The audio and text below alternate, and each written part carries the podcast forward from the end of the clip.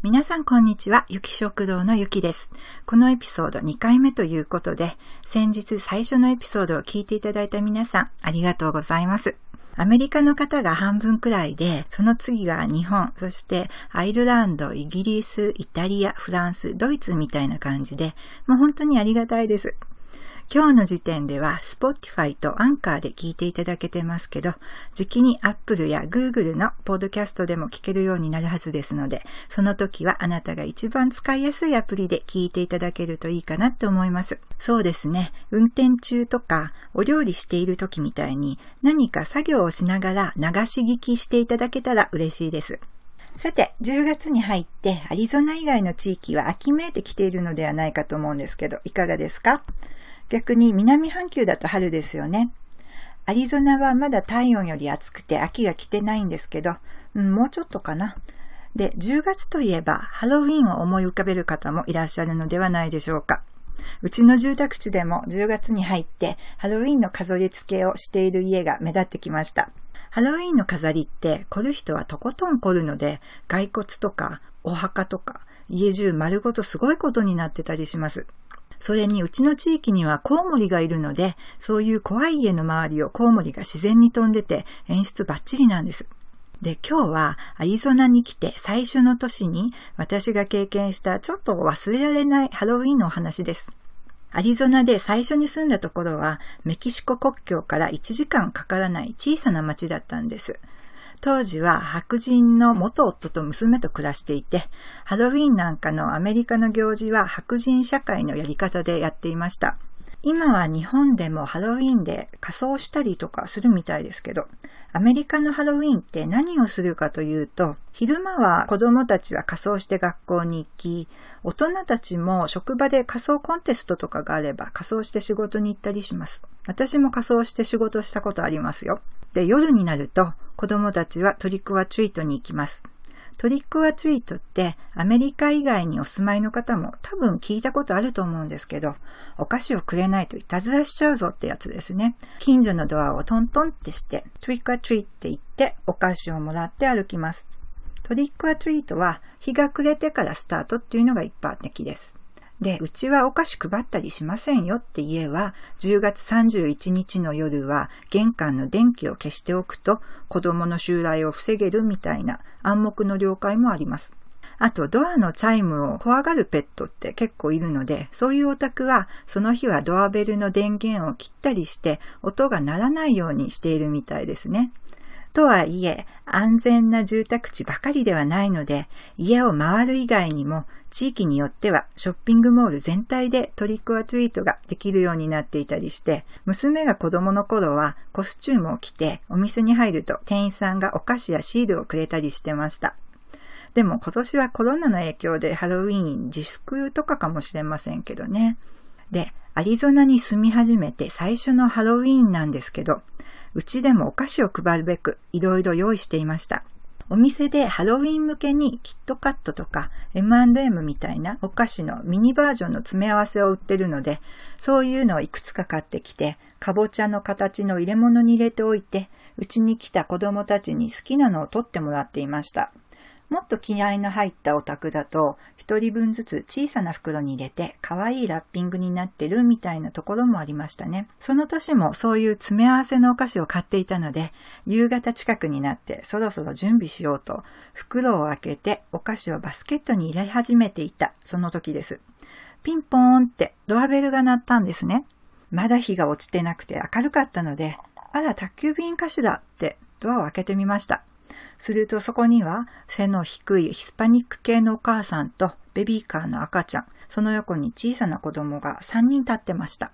えー、まだ明るいんだけどもう来たのとびっくりしてる私を、そのお母さんプラス子供4人が無言でじーっと見てるんです。子供がコスチュームを着ていたか記憶にないんですけど、みんな手にハロウィン模様のついたビニール袋を持っていたので、トリックアトリートに来たのねっていうのは分かりました。それで私は子供たちがトリックアトリートっていうのを今か今かと待っていたんですけど、いくら待っても言わないんですよ、誰も。お母さんさえ何も言わないので、とうとう私が根負けして、さっきお菓子を入れたばかりのバスケットをリビングから取ってきて子供たちに差し出しました。最初に男の子二人が遠慮なくつかめるだけのお菓子をつかみました。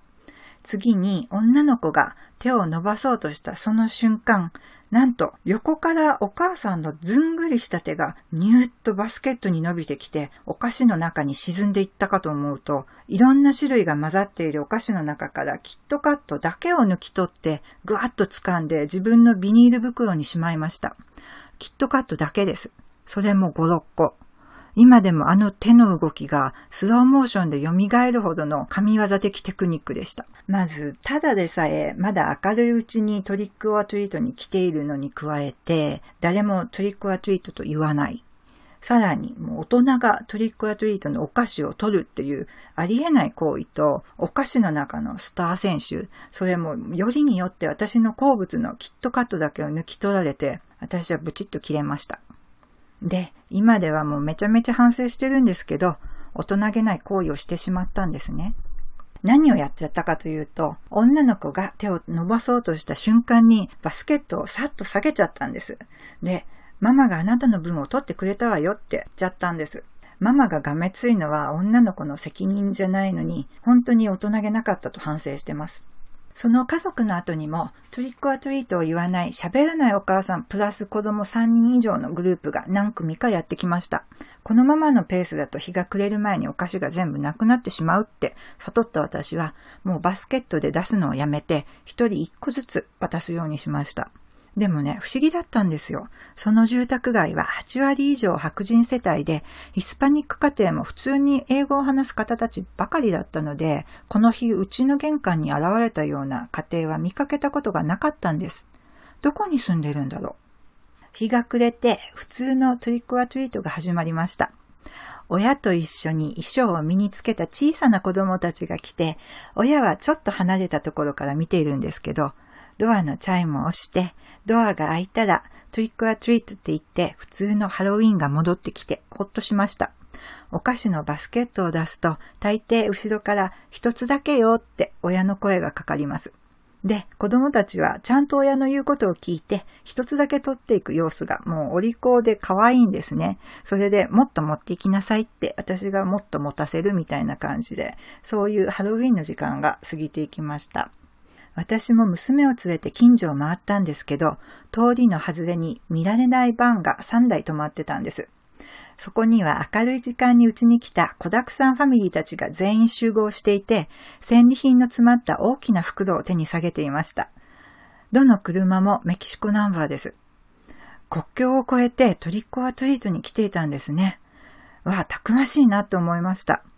私はキットカットだけ抜かれた事件では嫌な気持ちになったけど、彼女たちおそらく英語話せないのに行動力すごいですよね。GO に行っては GO に従えってことわざがありますけど、私たちも外国に住んだり旅行している間に知らないうちに現地の人を不快にさせてしまう間違いを犯してしまっているのかもしれませんよね。予防策は知ることにつきますけど、一番いいのはやっぱり現地の人に聞くことでしょうね。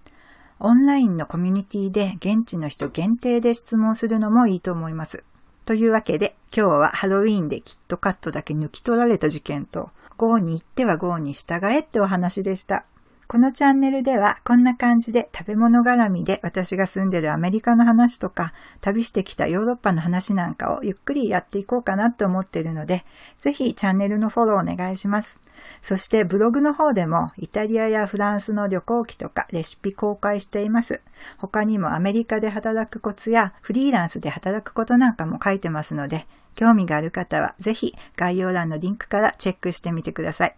それではそろそろお店の仕込みに入るので今日はこれで失礼します。素晴らしい一日をお過ごしくださいね。